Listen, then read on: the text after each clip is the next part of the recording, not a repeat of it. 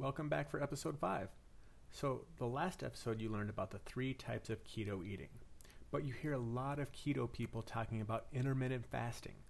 While fasting can put your body into ketosis, it is not necessary to go 24 to 72 hours without food. While it can be beneficial, it is not necessary. Here's why. Every night when you go to bed, your body naturally transitions into ketosis, and when you wake up in the morning and eat, you are breaking that fast, which is where our first meal of the day actually got its name from breakfast. Break fast. So, with intermittent fasting, you can fast for 12 hours each day if you do not consume foods after 7 p.m. and don't eat breakfast until 7 a.m. the following day.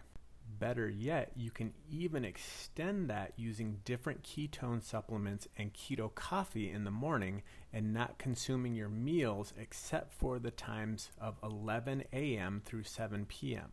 In fact, most people feel satisfied and energized while in ketosis and find that they can go for longer periods without the need to eat, which is why intermittent fasting is commonly practiced with a keto lifestyle.